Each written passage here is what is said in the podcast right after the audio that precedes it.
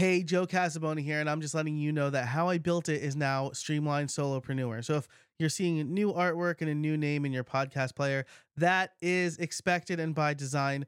The new name better reflects the mission and really what has been the mission of this show for the last few years, and I'm really excited about it. All the links in the show notes and how I built it will still work, but the show also has a new home over at streamlined.fm if you want to check it out. Thanks so much for listening. What's preventing you from creating content? That's the question that Alban Brooke and I set out to answer in today's episode. But it didn't start that way. See, I thought we'd talk about podcast stats and what creators can do to make money.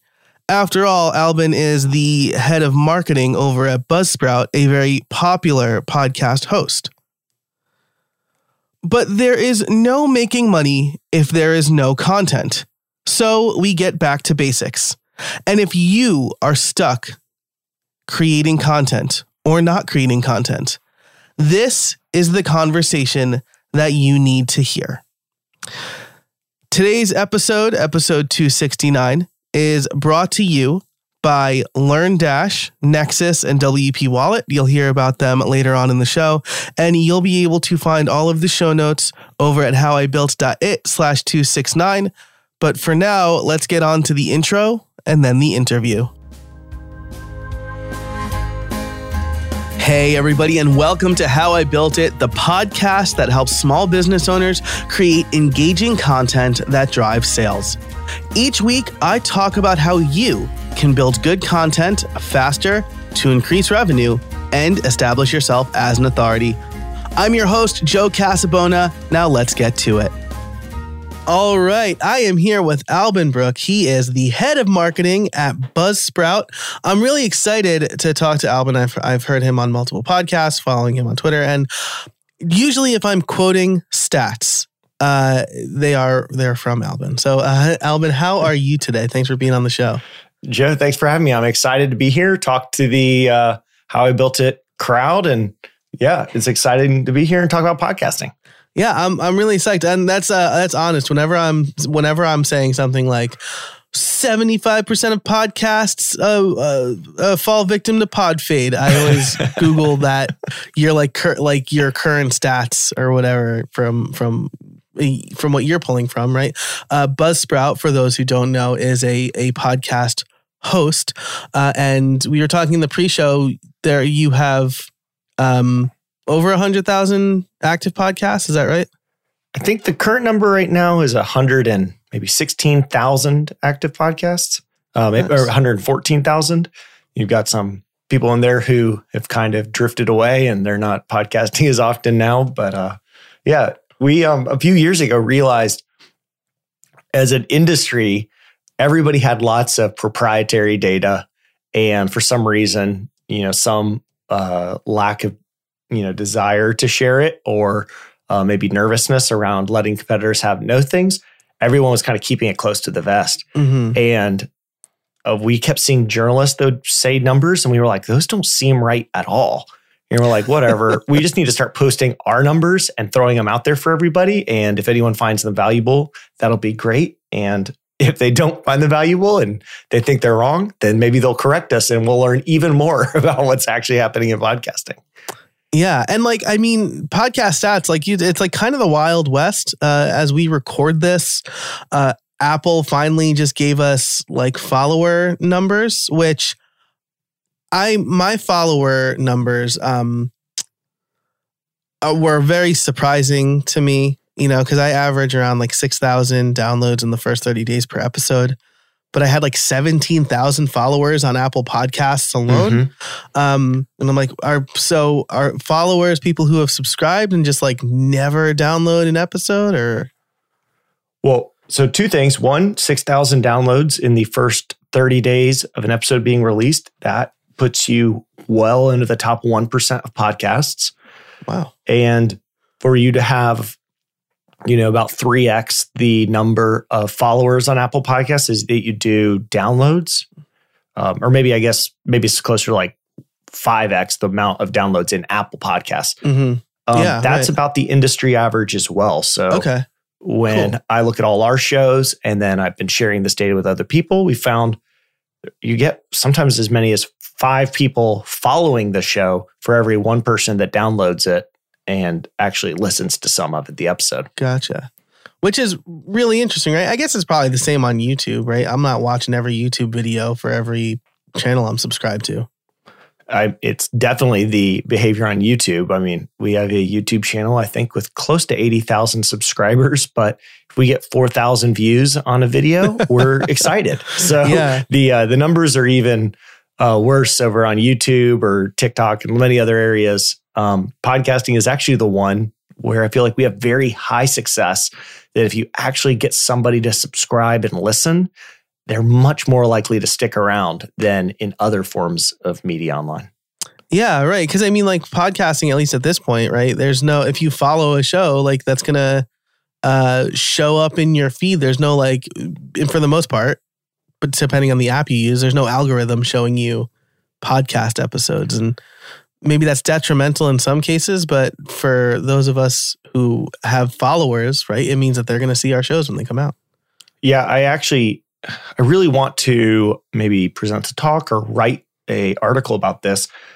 Uh, there's different different platforms have very different characteristics and they're useful in different times. Like there's a spectrum all the way from things like TikTok, which right now you can get massive exposure no matter who you are if there's great content. But TikTok does not respect the fact that you're a massive creator very much. They say, or that you're a small creator. They are really leaning into the content. So the positive of that is, hey, you're nobody. You can get exposure. The downside is you built a platform on TikTok and it may all come crumbling down once the algorithm starts liking different things. Podcasting is on the exact opposite of the world. It's where it's right there next to your email newsletter and your mm-hmm. WordPress site. You know, these are things that you control yourself. And once you get people to subscribe to your newsletter or subscribe to the podcast or visit your website, you actually start having a one to one relationship. So it's much harder. You know, the exposure is much lower. But once people start paying attention to you there, well, that relationship is more likely to be ongoing. Um, and I think YouTube over time has, you know, started closer to that WordPress uh, email newsletter side and has figured out actually the best way for YouTube to grow is to become much more similar to TikTok, which is let's just find the best content and only show that. Yeah, and that's like I mean, we were talking in the pre-show about kind of YouTube and and uh or maybe that was already when we started recording. It's I've already messed up time in my head now. um but you know, I have, you know, I've got like 2300 um uh subscribers on YouTube and you you you look at some people like MKBHD or uh, like Rhett and Link, like they've built these big followings, but they have been on YouTube since like before the the algorithmic change, right? And so they Mhm. built this following. Now you got to play this game of thumbnails and titles, uh, and it's that's that in and of itself could be a full time job. I don't know if that was an intentional segue, but I, as of like yesterday, put up a full time job for that on YouTube. Um, and I posted about it on Twitter that, yeah, we realized it's a full time job to shoot and edit the videos and make great videos. Mm-hmm. It's another job to write scripts and to film or excuse and to write titles and thumbnails and strategize YouTube.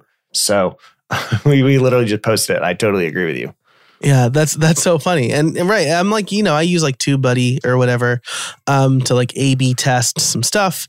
Um, but I it's definitely not something I put as much time into it if I wanted to be like a big YouTube creator. But Mhm. conversely, uh, I do put a lot of time into my podcast.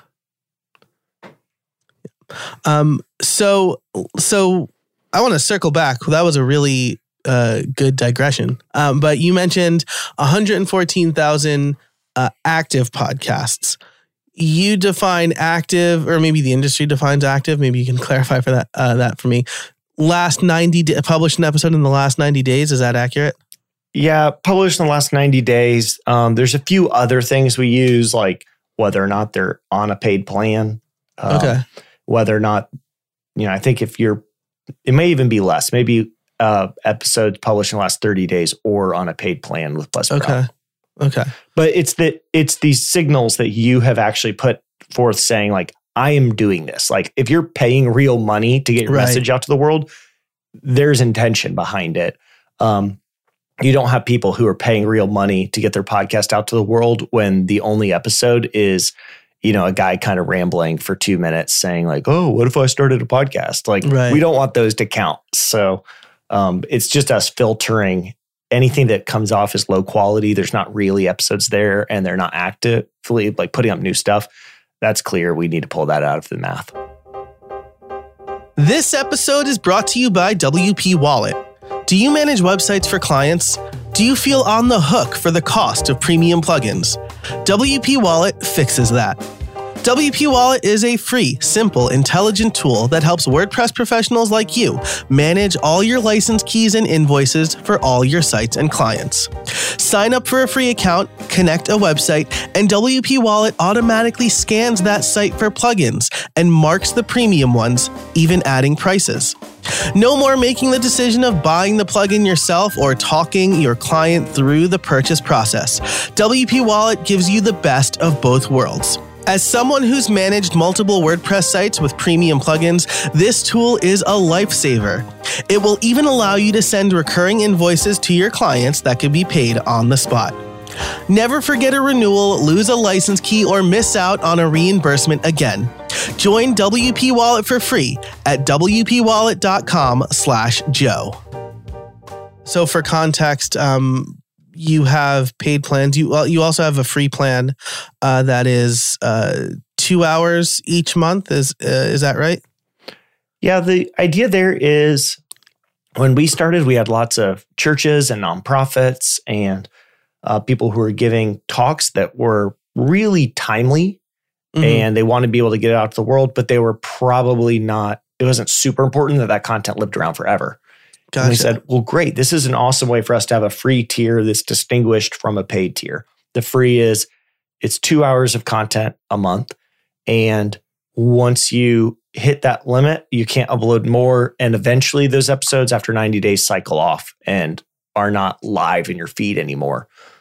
And that's the differentiation for us between if you want to be podcasting for real and keep all these episodes around, well, then let's move you over to a paid account and then we'll keep everything forever. Yeah, that's such a good way to differentiate, I feel, because like, yeah, if I'm just like you said, if I'm just some guy talking on a microphone, um, maybe whatever I'm talking about today isn't gonna matter in 90 days, right? Um, but if I'm creating this like more timely content and I want to have the archive and I want to reference and I want to build this content library, like that is that's something you should be willing to pay for. And you think of all the people that actually that two hour plan works out well for. Um, I think sometimes people see it and they're like, well, this would never work for me. That's kind of, this plan isn't a good idea. like, well, uh, for a lot of school teachers, this is actually perfect Yeah. because they can do announcements and they can give short assignments. And it's a good way for, oh, that's like, you don't cool. need more than the one, the last two weeks of content to actually still be up. And it's just a nice way for people to communicate. And so uh, we've had people who've been on the paid, the free plan and never had to upgrade for you know many years, and it works out well for them. And it's also just a good way to figure out if you're going to use this product. Um, we all have had the experience of you think you're going to start something new, and you start buying stuff, and then you don't do it, and that's totally fine. And then a year later, though, you realize, oh, I signed up for that mastermind and now I've been charged for it for a year or Yeah. I uh, got some software and it's just been billing me the whole way. I forgot I set up a Calendly account. And then you, you know, then you have to like go and cancel and, you know, see if maybe they'd give you a little bit of a refund. Our hope was start out on a free plan, figure it out. And if it works for you, then let's talk about how we can, bo- we can make some money too. Um, rather than trying to trick people into upgrading and maybe paying us for no value at all. Nice. Yeah, I like that a lot. And that feels better than like um than a trial, right? Because it's essentially with a with a podcast platform or with maybe like Vimeo or something else, right? If you're you're gonna take two weeks to build something there, uh, now you're kind of locked in, right? Unless you don't use it. Um, the free trial is basically like, well, I have two weeks to use this or not, Right. and if I don't use it, I'm not going to pay for it. I guess. And sometimes, you know, we, I mean, we can talk about this just in the context of creators. It's very easy to see the end result that I want. I want to be a published author. I want to have an online course. I want to have a YouTube channel and a podcast and a blog and an email list or whatever it may be. And you go, I want to get there. And then in your research, you start finding kind of sexy stuff that you can buy. And you are like, oh, I could get this really cool typewriter to write my book, and I can get this beautiful WordPress template to be my website, and I can sign up for a cool podcasting service and buy a microphone. And what happens is, as creators, we don't want to take the leap to do the thing that actually is going to hurt, which is putting ourselves out there and getting feedback on our work and really coming to grips with how good we are at things in the beginning.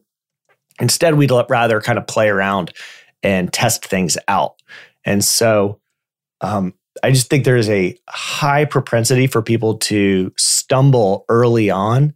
And I don't want to be the company that makes money off of that stumbling. I want to be the company that says, hey, it's totally okay that once you get into it, you realize, yeah, podcasting isn't for me. Um, and, you know, if you ever decide it is, then come on back. Yeah, I I love that. That's great. And like absolutely absolutely true. Um there yeah, there are some people who just want I was talking about this in my membership uh uh meetup today actually as we record this. Um you know, somebody one of my members was saying like, "Oh, maybe I should get like a really nice camera. I'm thinking about doing this." And one of the other members, right? I'm like an enabler and I love spending people's money. So I'm like, "Yeah, totally do it." but one of the other members was like, "You know, maybe just like use your iPhone to record videos at first. And if you like that, then I'm like, I was like, yeah, do that. That's a lot better than like spending the $1,300 I spent on my camera because I make courses for LinkedIn Learning and I record and I live stream. And this isn't the first camera I bought. This is like the third camera I bought and I knew what I wanted. So, so, you know, Yeah. You, yeah. you know, you look around your uh, your office, and sometimes you just see like the all the equipment that was purchased for initiatives you thought were going to be really good, and what they really were is distractions from the actual work that needed to be done. Yeah. To find out if you're going to be a YouTube creator, you've got to start shooting some videos. Like, Yeah. let's get to that point as soon as possible and realize, like, do you like it? Is it what you thought it would be? Is it, you know, are you comfortable putting yourself on camera? Let's work on that stuff. The thing that we feel like is important is the, the, you know, is the camera the right camera? Well, all that that's doing is just putting like two grand into purchasing equipment Right. that high chance of likelihood will end up on your bookshelf in a few months Yeah. rather than um, being your sole, you know, income for your YouTube channel. Yeah, absolutely. Um, I, it's funny. So first, that reminds me of uh, the How I Met Your Mother episode where Ted started Mosby's Designs, and he was like really concerned about like the company, the official company pen, because he was like afraid to make the phone calls. Um, but I, I wrote a blog post. I'll link this in the show notes, uh, which you will be able to find over at howibuilt.it slash 269. Um, but I wrote a blog post called Why Gear Matters the Least When You're Starting a Podcast. Um, and, uh, you know, how to kind of start off simple and, and find a decent microphone, right? Like, I think the Blue Snowball is like decent enough and it's like $40 or whatever. And, um, and then get your reps in and record and get comfortable doing it. And then when you're ready, when you know, like, oh, you know, this microphone kind of is a little tinny or whatever, or maybe my voice sounds like muddy on this one, so I want to do something else, then you can invest in in the gear if you want. You don't need to. Well, I heard this once. I think it was from a car mechanic who gave me this advice, and I think about it a lot when it comes to buying tools. Uh, what you should do, he recommended, was go to Harbor Freight, which down here is cheap tools. He's like, and buy every and buy it all, but buy the cheapest version. And then when a tool breaks, you have permission to go buy the exact one you want of that tool. Whenever it wears out, go buy the exact one, but don't do it until then, until it limits you. And I thought it was such a great rule because uh, you don't know what you need yet.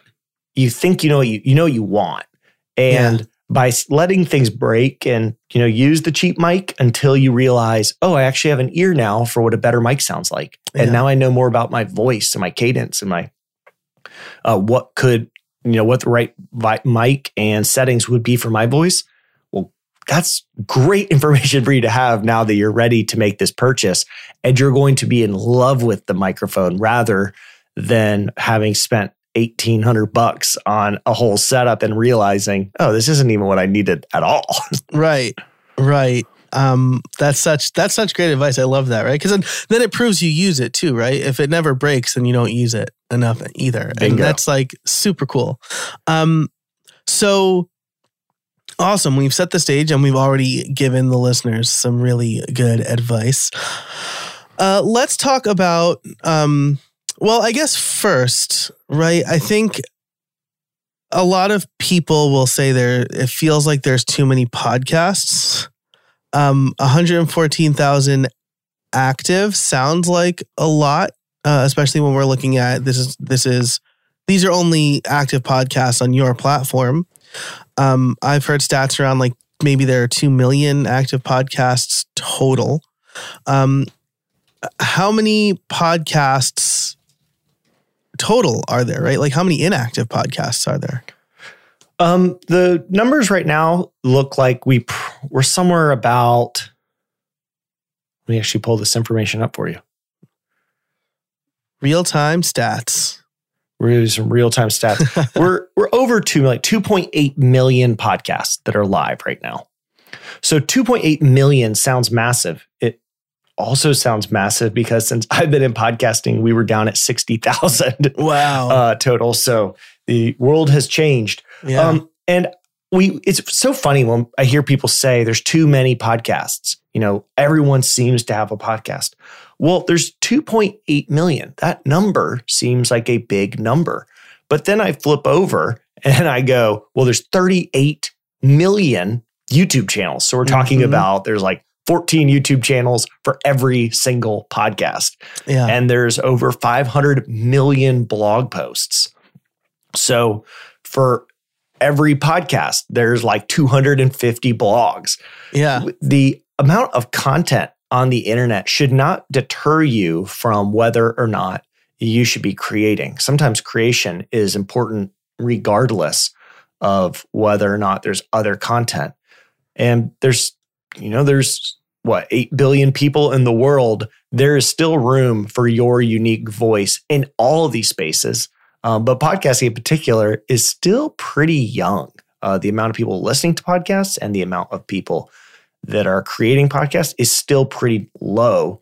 And it becomes pretty apparent when, you know, I have a, a friend recently who started a podcast on vertical farming and vertical farming is a rapidly growing industry. And there also were like no good shows in the entire space. Wow. Because there were people who were blogging about it and there were journalists writing about it, but there wasn't anybody who'd realized, hey, maybe I could bring podcasting and vertical farming together. So there are particular uh, niches that there actually is not a good podcast in that space.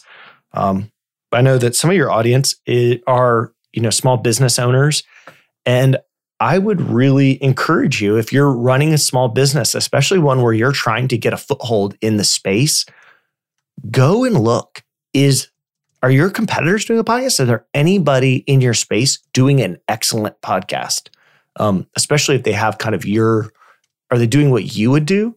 If not, this is a chance for you to become kind of the voice for your industry and really have some influence and also have an opportunity to connect with a ton of people in your space. This episode is brought to you by Store Builder from Nexcess.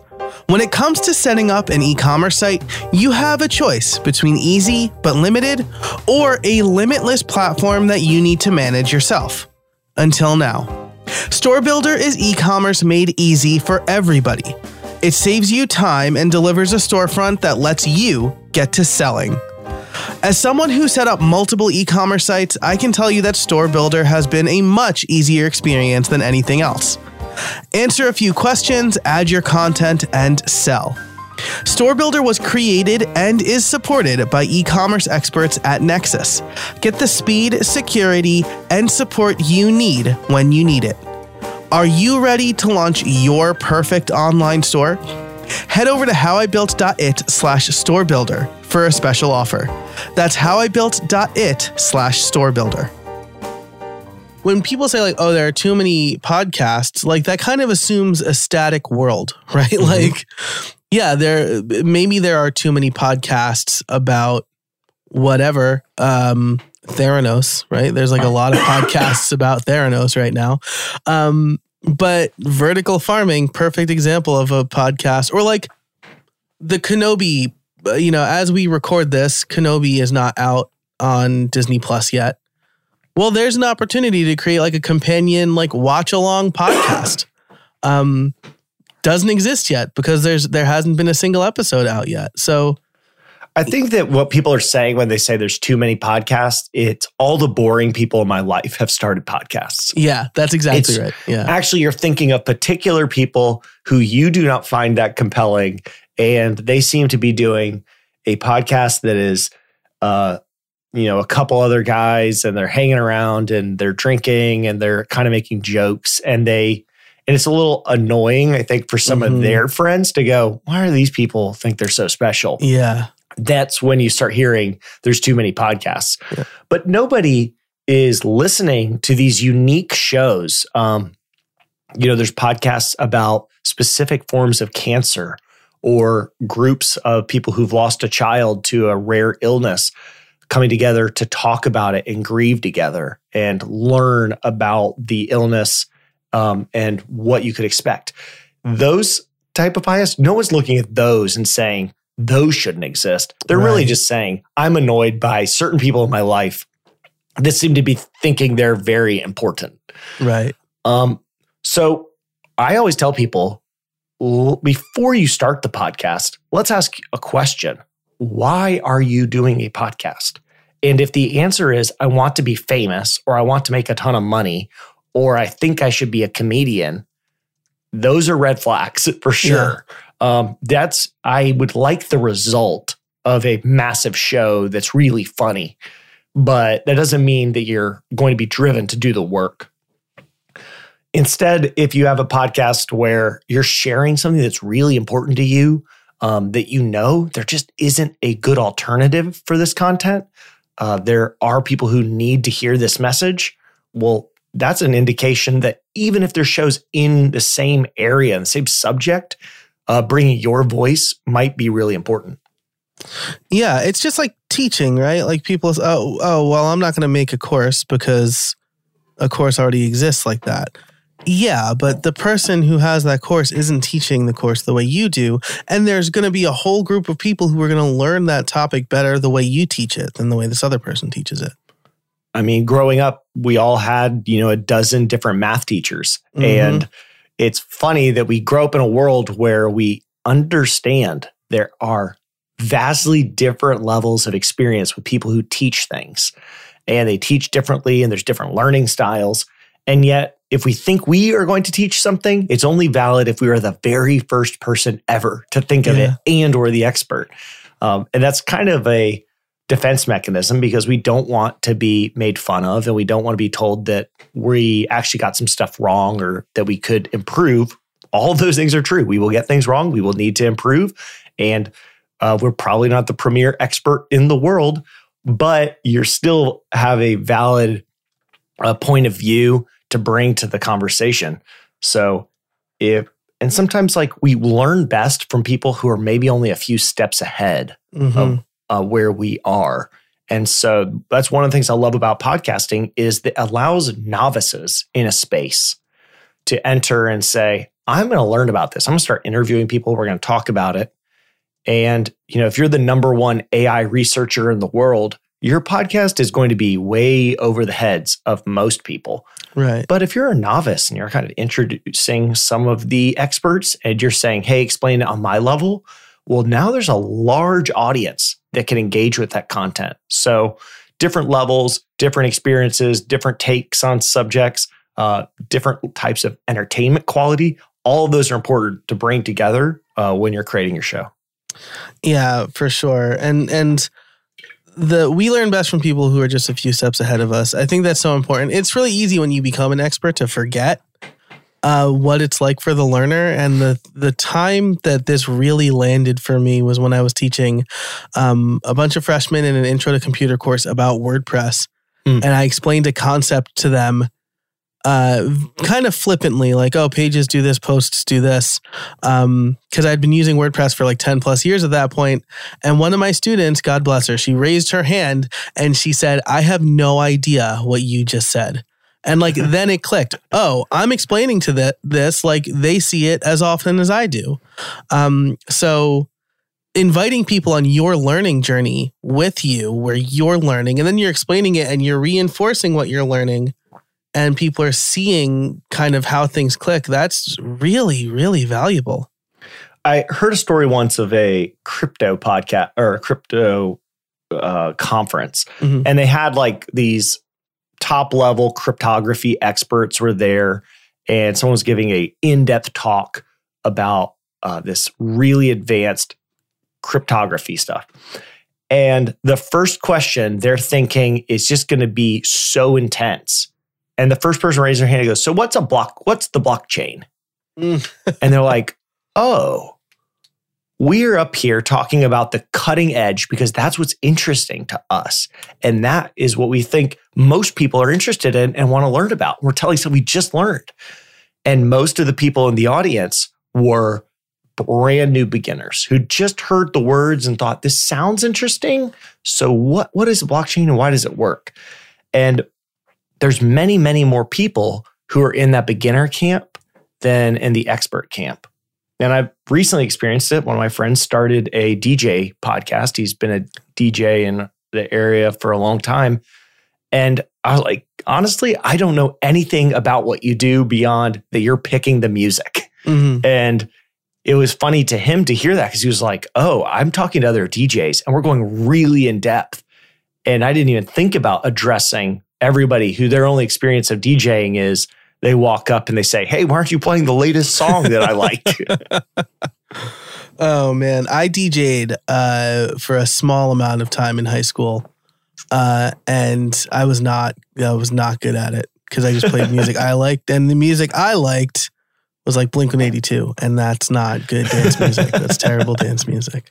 Um, I like what you, I like what you said. There are many there are many more people in the beginner camp and, and the expert camp, and like if we look at those as two you know, like pools filling with water, the the beginner pool fills up a lot faster than the expert pool does too. So there are way more beginners to something every day than there are uh, people becoming experts every day. So um again, like kind of teaching that thing the thing or talking about this thing that you're really passionate about um can help you create good and, and evergreen content I have like a framework for how to make money podcasting. And sometimes I talk about it and I'm like, gosh, this has been done to death. And I think for me, because I talk about it every day, but for that new person who just got on my mailing list, they're hearing about this for the first time. And maybe it didn't occur to them that they could use affiliate links to make money with their podcast or whatever. I've um we have a Facebook group about podcasting that's pretty big and what you what happens a lot is people show up and then somebody they ask the basic questions. What mic Mhm. should I get? Where should I host my podcast? Uh you know, is my podcast doing well? And you always get a snarky response where somebody says, you know, that question's been asked before. Why don't you use the search feature? And I'm saying, well, I think you're misunderstanding what the point of a community is. Like Yeah. people are here because they want to connect to other people who are Yeah. doing something. And inevitably, the beginner questions will be asked the most. The people who are saying, Hey, so I'm already at 100,000 downloads per episode, but I'm trying to take it to the next level and get a deal with like GM Motors to be on Right. a sponsor. That question will be rare because there's only you know, a thousand podcasts total that have hit that level. And if we kind of, I don't know, it, it just seems like when we're creating content, um, I always remind myself and my team, like, we need to be a little bit more basic than we think because even the stuff that seems boring and done to death probably still needs to be done 50 more times before the expert level stuff is really um, everyone thinks been saturated to the same extent. Yeah, it's so funny how quickly you can get like that. I know something shine, right? Like you might have just asked this question last week, but now you know the answer to it, and you can't believe other people don't already know the answer to it. Um, and it's it's it's important to remember to to stay humble. Uh, it's like the XKCD comic, right? There's there's always going to be somebody who doesn't know what you know, and you have the opportunity to to bring them into the fold instead of shame them. Yeah, um, I think that the other side of that is often what keeps creators back from starting in new spaces. Um, it took me years to start the, um, my first podcast, to start writing online, to make YouTube videos, then to do TikToks. Like all of that content creation felt really weird for me. Uh, it felt like because maybe it's because I was more judgmental of other people who were doing it Mm-hmm. that I expected that same level of judgment on me. Yeah, And so you're sitting there judging yourself and not remember, you know, not forgiving yourself for being a beginner. You know, when Yeah. you begin something, you should expect that you will be bad in the beginning and you should have to be okay with that. You know, you shouldn't have an expectation of actually being above average when the amount of experience you have in something is significantly below average. yeah, Right. Had a colleague once who um, had just got a promotion and she was now running a team with five people. And she said, You know, I'm I'm so nervous that I'm not, you know, I'm not a good manager. And I went, Well, you probably aren't. You're like, what? I was like, Well, you you've only done it for one day. Like you you of course like you have a ton to learn, but you're smart and you're a good learner and you want to learn and you're reading books and stuff, like you're going to get better faster than most people. But like to put that burden on yourself day one and say, I should be an above average uh, leader and manager is just like way too much to handle. Um, and I see that happen in the creator space all the time where people are like, oh, I have good taste. So I can tell that my podcast is worse than This American Life but I do not have abilities to actually make it better yet. Um, you need to be gracious with yourself to actually l- learn to, you know, how to improve things. Yeah, yeah. You know, the theme of the like first season of this podcast was uh it, it kept coming up a lot. We always see the gold medal Olympian standing on the podium with their gold medal. What we don't see is the years of sacrifice and work and blood and sweat that it took to get to the gold medal po- like to the gold or to the podium. Um, the hard part about creating content online is that the blood and the sweat and the the sacrifice is done in public. Mm-hmm. Um, but you just kind of have to own it, and I think I think people really like seeing that because it really humanizes the process. Yeah, we. One way I like to describe it is that we develop our taste before we develop the ability, our abilities. So we are all good at saying this meal is bad. Mm. It doesn't taste good. Yeah, But like, could you create something of that caliber? Probably not. right. um, I'm able to look at YouTube videos and go, gosh, that looks like it was lit incorrectly, but I don't know anything about lighting. Yeah, Um, I can listen to audio and say, that sounds broken, but I can't diagnose it and make it any better. So that's the difficult space for a lot of us to inhabit. The I know that what I'm doing right now is not top notch. I am totally incapable of like diagnosing and solving the problem. Can I get comfortable enough though to put this out in the world and to be kind to myself uh, and not be so judgmental? And for me, that took many years of, you know, just stalling and trying to level up. But the sad thing is, you don't level up when you don't publish. yeah, Um, and you you know, you're often living in kind of a fantasy land where you think the thing that will hold this podcast episode back is my editing. And if I learn to be a better editor, and it turns out, no, the thing holding it back is you're not a very good interviewer. So actually the raw audio file here wasn't very good, you know, for my like first interview. Um, I thought that it was the editing that needed to be improved, but now listening back, I'm like, yeah, I should have been asking better questions and I right. should have done more research on the front end. Yeah. You know, it's so funny. Like the, just that as a quick side quest. Um, I always thought I know I'm not going to do any research. I'm going to learn when the readers or when the listeners also learn, and we could be surprised together, essentially. But uh, nah, being prepared makes for a much better interview because ultimately you are trying to tell a story and weave things together. Uh, uh, and if you don't know where you're going, then you you can't do that. There's very different um, thinkings on this. Like Larry King uh, famously never did any prep for his show.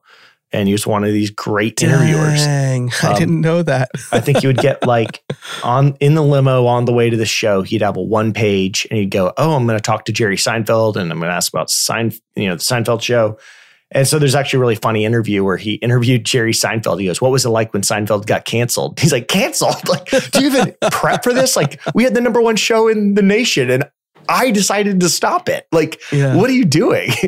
it's because like he he was just kind of learning along with us and yeah. he didn't feel bad about it. The flip side of that, um, maybe it would be somebody like uh, Jordan Harbinger, who's a podcaster, mm-hmm. and he researches the heck out of every guest.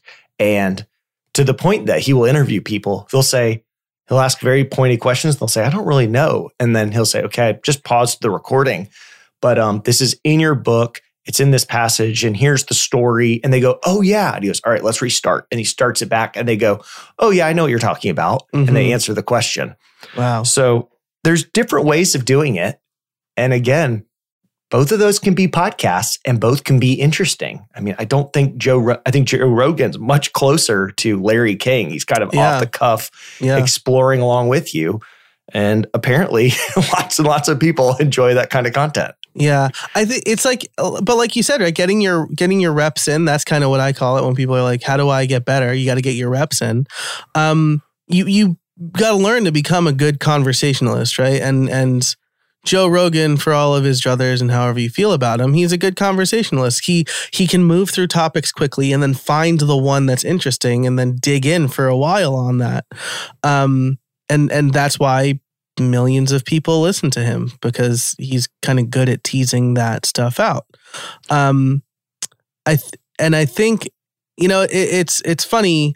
Um, people again, people have asked me like, how do I how do you get good at podcasting? I was in drama club from second grade through twelfth grade, uh, and so I had the benefit of like messing up in school plays where the stakes were really low like I mean it's big it feels big for you at the time but like you forget a line and you're you're over it like the next week right? Or mm-hmm. when I was defending my master's thesis I said something incorrect and and my my um advisor corrected me during my defense. And he's like that's not really how it works. And I'm like well you got to bounce back from that. Yeah. uh, and and I did. I bounced back with a joke. So like you know I kind of had the benefit of learning this stuff along the way but I think maybe the thing to come, I want to ask you this, right? The thing to combat this, because you, you know, uh, you hear, you have access to a lot of new podcasts. Um, the thing that keeps people coming back is is probably the content, right? And connecting with people in some way. Um, I think specifically it's there's a lot of shows that are actually doing really well because of the hosts. And that doesn't mean you have to be as funny as a famous comedian and you don't have to be as insightful or as great of a writer as like Terry Gross or mm-hmm. you know mm-hmm. as good of an interviewer as she is. Yeah. Um, you just have to be who you are and like you've only ever met a few thousand people in your real life and a lot of them seem to like you. So it's not too surprising that if you're putting out just who you are, uh, there's a lot of people who would be interested to hear that on a podcast. And if you're putting in some work on the front end, which you should be, uh, then you're not just getting like you off the cuff. You're getting you distilled and in a more thoughtful form. Um, so I think, you know, learn what feels right to you and then just start doing it and ask for lots and lots and lots of feedback. And as you get all that feedback, you are going to get better and better and better at creating a great podcast. So I would just tell people, um, I don't know, be be a little brave and be kind. There's going to be you're going to take some lumps along the way, but in a year you're going to look back and be like, "Holy cow, that's so impressive how much better this show got." Yeah, that's uh, try not to take the feedback personally, right? It's really easy to for people to be mean like if they're faceless or whatever. One of my early comments, I guess I used to say that's awesome a lot after everything and somebody was like the host says that's awesome too much and i was sorry it's it's awesome though um but you know learn what feels right for you i had uh, my friend Carrie Dils on uh, recently and she we both make linkedin learning courses and she needs to write out everything she's going to say in her videos verbatim and she does it in one long script uh, and i i i do the scripts because it helps me be clear about what I'm teaching, but I don't read from them verbatim. I can't do that. That doesn't work for me. So you're right. You gotta again get your do a few test episodes, see what feels right. Maybe fully scripted works for you. Maybe bullet points work for you. Um, very few people I think are good at talking off the cuff uh, really, really well. I know a few people, and that's like a really learned skill. But yeah, we yeah. when we do YouTube, I'm more on the everything written outside. Mm-hmm. I feel much more comfortable if I've taken the time to figure out what I want to say by writing it. Mm-hmm. And then I can deviate in the moment if maybe a different language sounds better. Mm-hmm. But I've got, I put in a lot of work on the front end to learn what I want to say. Uh, but there's a girl on our team, Jalan, who's been on a YouTube channel a bunch, who is like, she's definitely an anomaly. I don't know if I've met many people like this normally when you turn a camera on, people start shying down and they their brain slows down and it yeah. becomes a little bit more difficult for them to talk. Her speeds up and she actually gets like even more insightful and like thinks of even new things when the camera's turned on. So there are times where we talk through a video idea for a while and I'm like, oh, we're kind of getting it. And then we turn the camera on and one take it's perfect. And i'm like oh that's awesome. Holy cow like we never got anything that good. I'm the exact opposite. If it's not great before we turn the camera on i know it's not going to be great once the camera is pointed at me. Oh that's so funny. My secret because mine are more off the cuff than not. I plan it out. My secret is i usually record the video uh, twice and mess up a lot the first time and then I have to scrap that recording. That's that's my big secret. That's funny This episode is brought to you by LearnDash. Look, I've been making courses for a long time. I've taught at the college level and I've created curriculums for several different organizations, including Udemy, Sessions College, and LinkedIn Learning. When I create my own courses, there's no better option than LearnDash. LearnDash combines cutting edge e learning tools with WordPress. They're trusted to power learning programs for major universities, small to mid sized companies, startups, and creators worldwide. What makes LearnDash so great is it was created by and is run by people who deeply understand online learning and adds features that are truly helpful for independent course creators. I love the user experience. And now you can import Vimeo and YouTube playlists and have a course created automatically in seconds. I trust LearnDash to run my courses and membership, and you should too. Learn more at howibuilt.it slash LearnDash. Wow, we've been talking for a while. This has been a really good conversation. It actually went into a direction I didn't expect it to go based on the pre-show, but I think there's a lot of really good advice here. Um, but let's bring it back to something you said earlier, uh, where you need you need to ask why are you doing a podcast? I think this is something really important for two reasons. First, it's going to make your show better because you're going to define the audience, but it's also going to help you do something that I feel uh, a lot of podcasters, a lot of content creators in general want to do more of, which is make money with their content. Um, so can can you talk a little bit about finding your reason and then maybe how creators can go about um, monetizing their content in in some way, shape, or form? So, yeah, a few good reasons to start a podcast. Uh, you want to generate leads for a business. You want to build a community of people around an important message.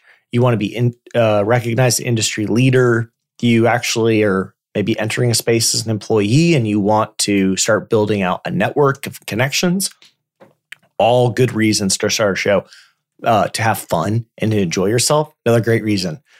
Um, to make a lot of money, I think a, you know the most visible podcasts make a lot of money, and it's so it's easy to imagine that that's happening. Um, we talked earlier. You know, your show gets six thousand downloads in the first thirty days of a new episode. That's in the top one percent, and it's well into the top one percent, maybe top half wow. percent. I think people need to realize that the average podcaster is only getting something like 30 plays per episode in the first week. So, how do we make money in a world where you're only getting 30 people to listen to your show um, within a week? And the, the reason that numbers are low is because most people don't stick with podcasting long enough to build out the audience. Mm-hmm. Uh, but the truth is, things like ads do not work at those numbers. Right. You know, until yeah. you're starting hitting 5,000 plays per episode, you're really not going to be making a significant amount of money and definitely not one that will allow you to make it a full time role. But what you can do is things that you mentioned earlier. You can have affiliate links to products that you talk about, especially if they're ones that are connected to your podcast topic and expertise. I have an SEO podcast and I'm recommending my favorite SEO tools. Go click the links. Yeah. That works. Uh, for people who have a small business, the product that you're selling is your business, and the podcast is the marketing for it. So, how does my marketing make money? Well, I recommend people to go use my business and pay me. Um, so, if you're a small business owner and you're thinking like, I need to get more clients for my law firm, well, start a podcast talking about the legal issues that you see and that you provide services for. People will see you as the expert. And so when they go, yeah, I need to learn or I need I actually need a lawyer for this issue, they know who to go to. Um, so for you know, I, a lot of ways, I think indirect monetization is better than direct. Uh, ads are really, in many ways, the lowest common denominator of how to monetize anything online. Mm-hmm. It's what we should go to when we realize I don't have a good way to make money off of this, but I do have a ton of people paying attention. Yeah. And podcasts have lots of ways to make money, and we don't have a ton of people paying attention. And so ads, while sometimes are the right answer, I think we they should be in the toolkit that we're using. If your podcast is about an area of expertise, uh, pairs really well with an online course. So let's say I am going to teach you how to market a SaaS product. And that's why podcast is about. Well, I've been doing this now for five years. I've taught tons of people on my podcast. Now I'll build a course on it. I even saw a um, podcast that did a really interesting, um, I think, I want to say it was like faith based productivity. And so it was a combination of like spirituality and productivity. And for people who are interested in the podcast, they were learning stuff that doesn't have an exact one to one correlation with any daily planners. So the podcast host said, All right, I actually think I'm going to make this for myself based on the principles that we have developed together as a podcast community over time. Would anybody want this? And before he'd even launched the planner, had like 6,000 orders, like an un wow. Um, incredible amount compared to how how hard it is to actually sell books. And so when you are creating unique valuable content, you will inevitably raise opportunities for you to provide unique valuable services on top of that. So step 1 really has to always be you have to be creating something that people really want, or else you're never they're never going to part with their money uh, to get more of it. I love that word. Are you talking about Mike Schmitz? Uh, he is he. I love their. Uh, he does a podcast with um, David Sparks called Focused. I think so. He also has the website Faith Based Productivity, and I thought, what an interesting niche that is. Uh, Yeah.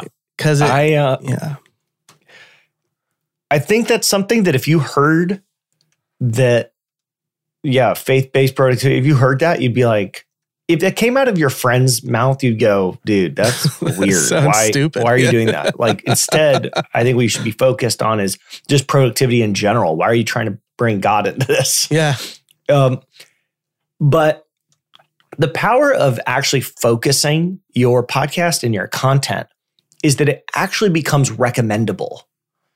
And so let let me give you an example. Like I'm just going to go like off as much as I can. yeah, If I'm like, hey, the world of motocross, um, it- you know, then somebody who's interested in motocross is like, oh, that might be a podcast for me. Well, let's say women in motocross. And well, now if you hear of that, it may not be for you, but you're like, actually, my girlfriend's really into motocross and Mhm. nobody else is. So she should be listening to this podcast. Uh, there's people who have podcasts about specific TV shows, Yep. but they focus on only a particular audience and how they watch that show.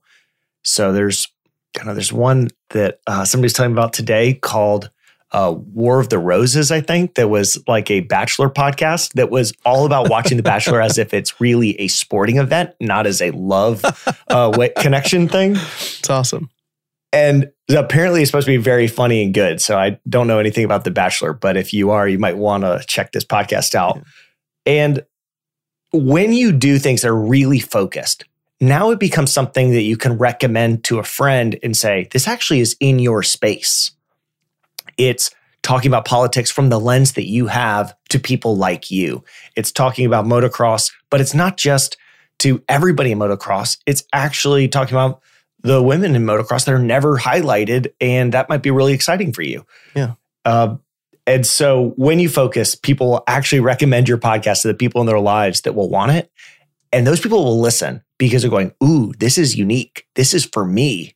And this is the stuff that I am personally interested in. Yeah, I love that. It's it's so great. You know, the the example I've heard a lot is like underwater basket weaving.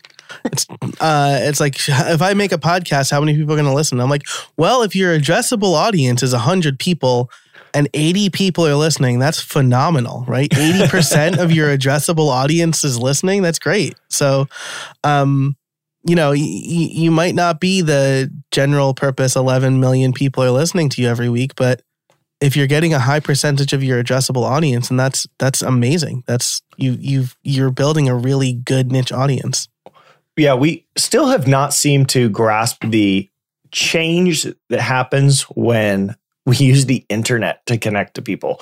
When we have this idea of what will work in my local geographic area. You know, we talk about the radio shows. What radio shows will work? Let's just only talk about the sports. Okay. You can only ever really talk about the local sports team because here in Jacksonville, Florida, the only sports team that has a high enough, there's enough listeners interested are the Jacksonville Jaguars Mhm. maybe the college teams that are right nearby. But beyond that, there's not enough New York Yankees fans in town to want to hear New York Yankees podcast. And there definitely are not enough Real Madrid fans to want to have a Real Madrid show on the radio. Well, these are all people who are now, um, you know, think my interests are too out there that anybody cares. Well, actually, no matter what your interest is, there are millions of people like you. And I think millions is a the correct answer. yeah Like whatever you're interested in, there's a million people out there. And so all you really need to do is just start flying the flag. Like, I'm really interested in finding out about this thing. Is there anyone else? And as long as you just keep waving that flag around long enough, eventually the people who are like you are going to go, Oh, I thought I was the only one. I didn't realize that other people were trying to solve this problem and try to figure this out. We're interested in it. I'd love to talk to you. So finding your audience becomes much easier when you are explicit about here are the people I'm trying to connect to, here's the conversations I want to have, uh, here are the people I want to interview. And the more that you do that, the easier it is for people to identify, oh, you're actually creating the content for me. Yeah, it's so funny how you can feel siloed, right? Even I I come from the WordPress space, the tech space. I'm into baseball. I don't know if you did your research, but the Yankees are my team, born and raised in New York. And um Anytime, yes, very nice. I looked around, I was like, "Am I wearing my Yankee hat right now?"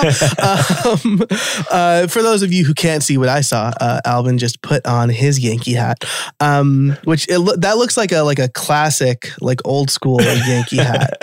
Um, I'm so- just a father, so I have to have like the old dad hats. very nice, very nice. Um, and uh, every time I bring up sports in like the WordPress space, I'm, t- I'm like, oh yeah, you know, the World Series or whatever. And they're like, oh yeah, sports ball. And if I only listened to that audience, I'd be like, I'm the only one who likes sports, uh, or I'm the only one who likes baseball. When I know that's patently not true. I um you know what we're doing when we create uh unique and focused content is the exact opposite of what network television does when they create shows like Two and a Half Men.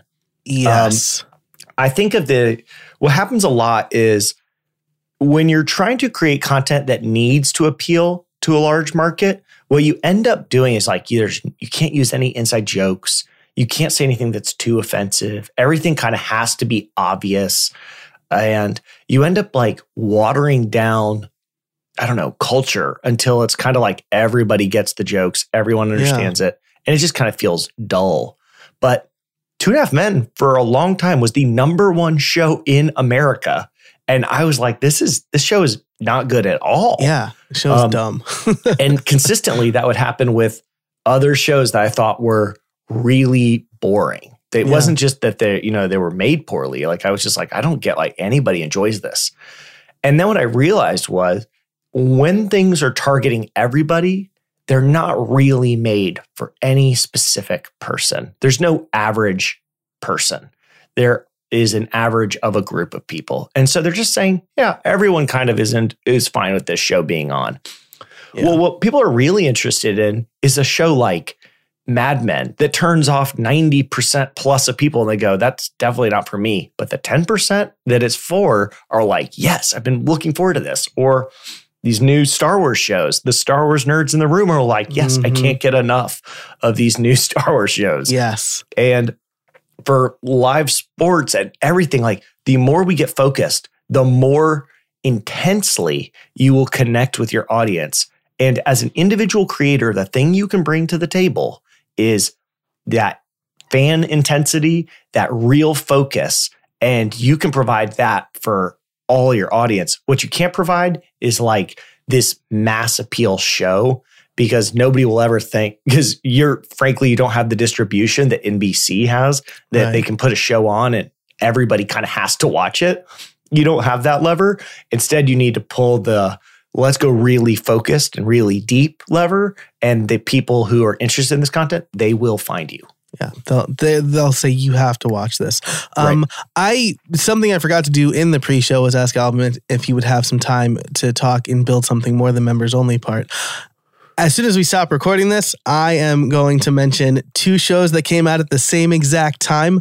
That um, uh, one was great, one was terrible, and and the other one out. So uh, I want to be cognizant of Alban's time, and if there is a few minutes, we'll talk about TV shows. But otherwise, this has been such a great conversation, Alban. I really appreciate your time and sharing your expertise with us.